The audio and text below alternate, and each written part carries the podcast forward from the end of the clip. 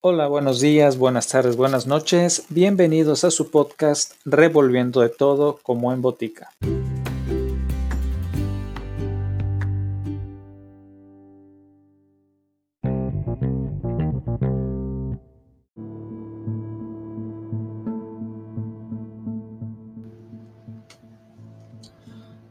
Continuamos con la segunda parte de William Wilson. Este sentimiento de ultraje así engendrado se fue acentuando con cada circunstancia que revelaba una semejanza moral o física entre mi rival y yo. En aquel tiempo no había descubierto el curioso hecho de que éramos de la misma edad, pero comprobé que teníamos la misma estatura y que incluso nos parecíamos mucho en las facciones y el aspecto físico. También me amargaba que los alumnos de los cursos superiores estuvieran convencidos de que existía un parentesco entre ambos. En una palabra, nada podía perturbarme más, aunque lo disimulaba cuidadosamente, que en cualquier alusión a una semejanza intelectual, personal o familiar entre Wilson y yo.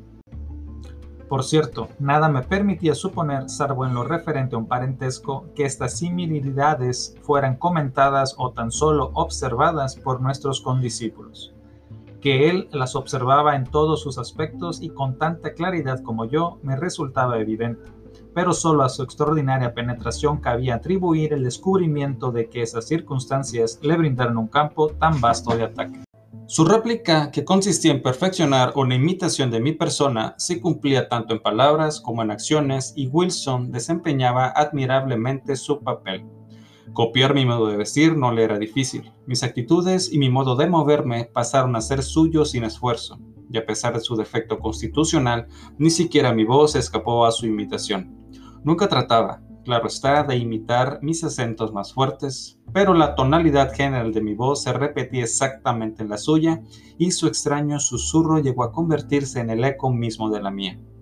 No me aventuraré a describir hasta qué punto este minucioso retrato, pues no cabía considerarlo una caricatura, llegó a exasperarme.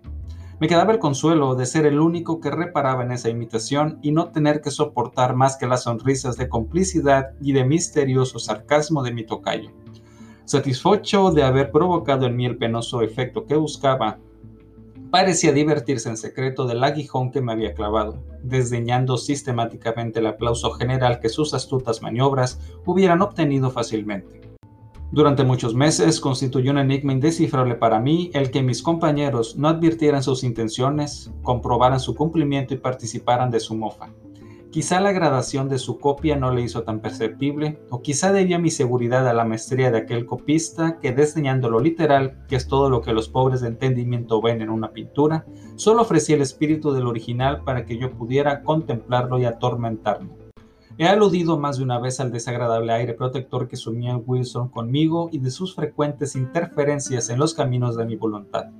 Esa interferencia solía adoptar la desagradable forma de un consejo antes insinuado que ofrecido abiertamente.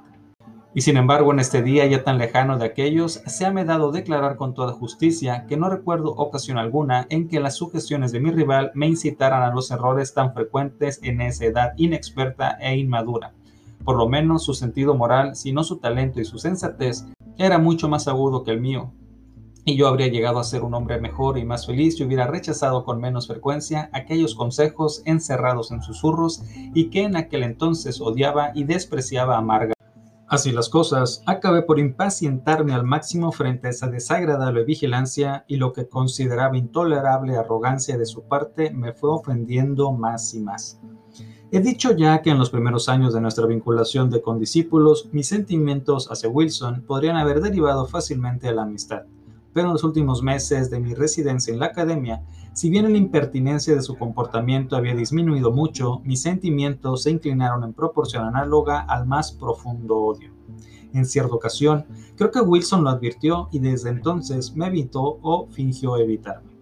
En esa misma época, si recuerdo bien, tuvimos un violento altercado durante el cual Wilson perdió la calma en mayor medida que otras veces, actuando y hablando con una franqueza bastante insólita en su carácter. Descubrí en ese momento, o me pareció descubrir en su acento, en su aire y en su apariencia general, algo que empezó por sorprenderme para llegar a interesarme luego profundamente ya que traía a mi recuerdo borrosas visiones de la primera infancia, vehementes, confusos y tumultuosos recuerdos de un tiempo en el que la memoria aún no había nacido. Solo puedo describir la sensación que me oprimía diciendo que me costó rechazar la certidumbre de que había estado vinculado con aquel ser en una época muy lejana, en un momento de un pasado infinitamente remoto. La ilusión, sin embargo, desvanecióse con la misma rapidez con que había surgido, y si la menciono es para precisar el día en que hablé por última vez en el colegio con mi extraño tocayo. La enorme vieja casa, con sus incontables subdivisiones, tenía varias grandes habitaciones contiguas, donde dormía la mayor parte de los estudiantes. Como era natural en un edificio tan torpemente concebido, había además cantidad de recintos menores que constituían las obras de la estructura y que el ingenio económico del Dr. Bransby había habilitado como dormitorios, aunque dado su tamaño solo podían contener a un ocupante. Wilson poseía uno de esos pequeños cuartos. Una noche, hacia el final de mi quinto año de estudios en la escuela e inmediatamente después del altercado al que he aludido, me levanté cuando todos hubieron dormido y tomando una lámpara me aventuré por infinitos pasadizos angostos en dirección al dormitorio de mi rival. Durante largo tiempo había estado planeando una de esas perversas bromas pesadas con las cuales fracasara hasta entonces. Me sentía dispuesto a llevarla de inmediato a la práctica para que mi rival pudiera darse cuenta de toda mi malicia. Cuando llegué ante su dormitorio, dejé la lámpara en el suelo, cubriéndola con una pantalla y entré silenciosamente. Luego de avanzar unos pasos, oí su sereno respirar. Seguro de que estaba durmiendo, volví a tomar la lámpara y me aproximé al lecho. Estaba este rodeado de espesas cortinas que en cumplimiento de mi plan aparté lenta y silenciosamente hasta que los brillantes rayos cayeron sobre el durmiente mientras mis ojos se fijaban en el mismo instante en su rostro. Lo miré y sentí que mi cuerpo se helaba, que en un embotamiento me envolvía. Palpitaba mi corazón, temblaban mis rodillas, mi espíritu se sentía presa de un horror sin sentido pero intolerable. Jadeando, bajé la lámpara hasta aproximarla aún más a aquella cara. ¿Eran esos, esos los rasgos de William Wilson? Bien veía que eran los suyos, pero me estremecía como víctima de la calentura al imaginar que no lo eran. Pero entonces, ¿qué había en ellos para confundirme de esa manera? Lo miré mientras mi cerebro giraba en multitud de incoherentes pensamientos. No era ese su aspecto, no, así no era él en las activas horas de vigilia. El mismo nombre, la misma figura, el mismo día de ingreso a la academia y su obstinada e incomprensible imitación de mi actitud, de mi voz, de mis costumbres, de mi aspecto. Entraba verdaderamente dentro de los límites de la posibilidad humana que esto que ahora veía fuese meramente el resultado de su continua imitación sarcástica. Espantado y temblando cada vez más, apagué la lámpara, salí en silencio del dormitorio y escapé sin perder un momento de la vieja academia a la que no habría de volver jamás. Luego de un lapso de algunos meses que pasé en casa, sumido en una total oracionería, entré en el colegio de Eton. El breve intervalo había bastado para apagar mi recuerdo de los acontecimientos en la escuela del Dr. Bransby, o por lo menos para cambiar la naturaleza de los sentimientos que aquellos sucesos me inspiraban. La verdad y la tragedia de aquel drama no existían ya. Ahora me era posible dudar del testimonio de mis sentidos. Cada vez que recordaba el episodio me asombraba de los extremos a que puede llegar la credulidad humana y sonreía al pensar en la extraordinaria imaginación que hereditariamente poseía. Este escepticismo estaba lejos de disminuir con el género de vida que empecé a llevar en Eton. El vórtice de irreflexiva locura en que inmediata y temerariamente me sumergí barrió con todo y no dejó más que la espuma de mis pasadas horas, devorando las impresiones sólidas o serias y dejando en el recuerdo tan solo las trivialidades de mi existencia anterior. No quiero, sin embargo, trazar aquí el derrotero de mi miserable libertinaje, que desafiaba las leyes y eludía la vigilancia del colegio. Tres años de locura se sucedieron sin ningún beneficio arraigando en mí los vicios y aumentando de un modo insólito mi desarrollo corporal. Un día, después de una semana de estúpida disipación, invité a algunos de los estudiantes más disolutos a una orgía secreta en mis habitaciones. Nos reunimos estando ya la noche avanzada, pues nuestro libertinaje habría de prolongarse hasta la mañana. Corría libremente el vino y no faltaban otras seducciones todavía más peligrosas al punto que la gris alborada apuntaba ya en el oriente cuando nuestras deliberantes extravagancias llegaban a su ápice. Excitado hasta la locura por las cartas y la embriaguez, me disponía a proponer un brindis especialmente blasfematorio cuando la puerta de mi aposento se entreabrió con violencia, a tiempo que resonaba ansiosamente la voz de uno de los criados. insistía en que una persona me reclamaba con toda urgencia en el vestíbulo. Profundamente excitado por el vino, la inesperada interrupción me alegró en vez de sorprenderme.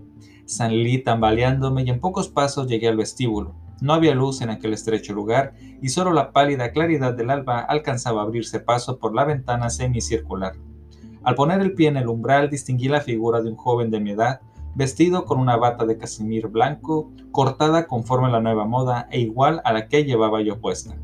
La débil luz me permitió distinguir todo eso, pero no las facciones del visitante.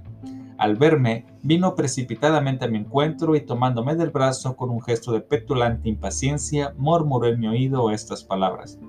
William Wilson. Mi embriaguez se disipó instantáneamente. Había algo en los modales del desconocido y en el temblor nervioso de su dedo levantado, suspenso entre la luz de, y mis ojos, que me colmó de indescriptible asombro. Pero no fue esto lo que me conmovió con más violencia, sino la solemne admonición que contenían aquellas sibilantes palabras dichas en voz baja y por sobre todo el carácter, el sonido, el tono de esas pocas, sencillas y familiares sílabas que habían susurrado y que me llegaban con mil turbulentos recuerdos de días pasados, golpeando mi alma con el choque de una batería galvánica. Antes de que pudiera recobrar el uso de mis sentidos, el visitante había desaparecido. Aunque este episodio no dejó de afectar vivamente mi desordenada imaginación, bien pronto se disipó su efecto.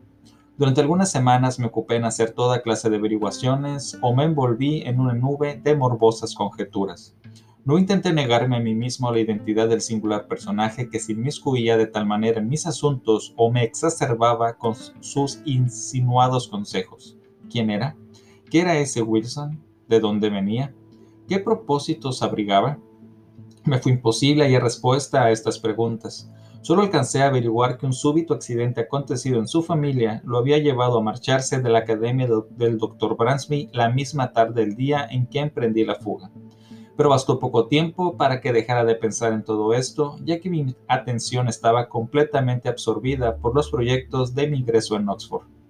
No tardé en trasladarme allá y la reflexiva vanidad de mis padres me proporcionó una pensión anual que me permitiría abandonarme al lujo que tanto ansiaba mi corazón y rivalizar en despilfarro con los más altivos herederos de los más ricos condados de Gran Bretaña. Estimulado por estas posibilidades de fomentar mis vicios, mi temperamento se manifestó con redoblado ardor y mancillé las más elementales reglas de decencia con la loca embriaguez de mis licencias. Sería absurdo detenerme en el detalle de mis extravagancias. Baste decir que excedí todos los límites y que dando nombre a multitud de nuevas locuras, agregué un copioso apéndice al largo catálogo de vicios usuales en aquella universidad, la más disoluta de Europa.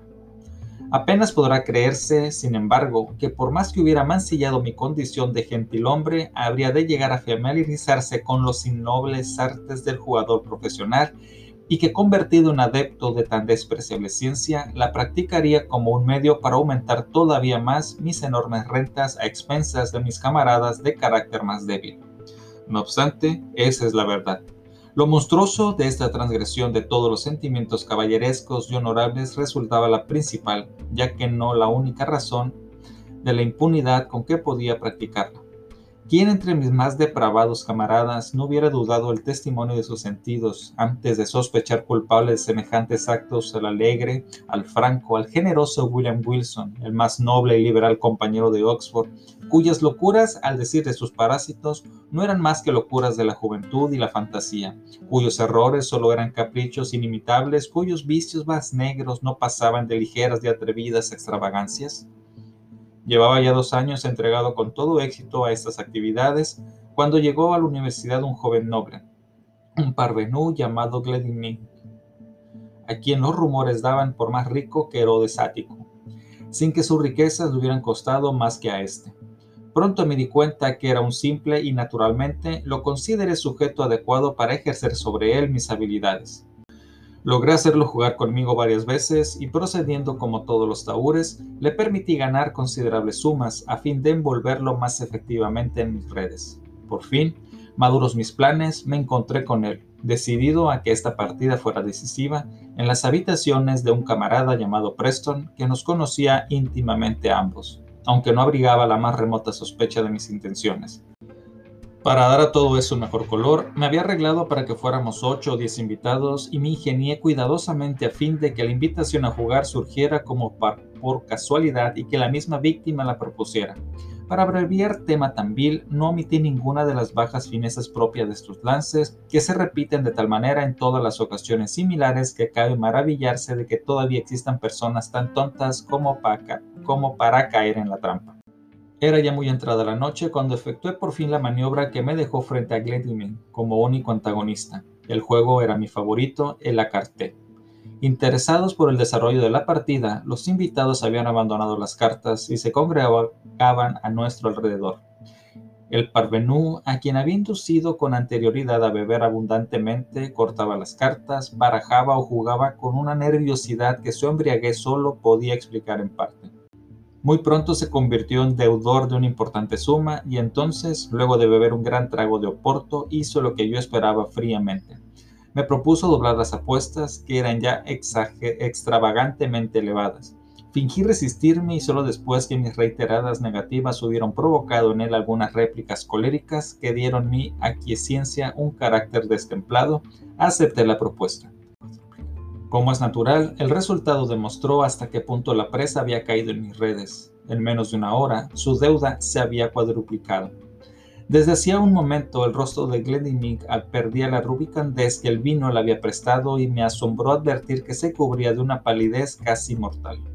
Si digo que me asombró, se debe a que mis averiguaciones anteriores presentaban a mi adversario como inmensamente rico y aunque las sumas perdidas eran muy grandes, no podían preocuparlo seriamente y mucho menos perturbarlo en la forma en que lo estaba viendo. La primera idea que se me ocurrió fue que se trataba de los efectos de la bebida, buscando mantener mi reputación a ojos de los testigos presentes, y no por razones altruistas, me disponía a exigir perentoriamente la suspensión de la partida cuando algunas frases que escuché a mi alrededor, así como una exclamación desesperada que profirió Glendinning, me dieron a entender que acaba de arruinarlo por completo, en circunstancias que lo llevaban a merecer la piedad de todos y que deberían haberlo protegido hasta de las tentativas de un demonio.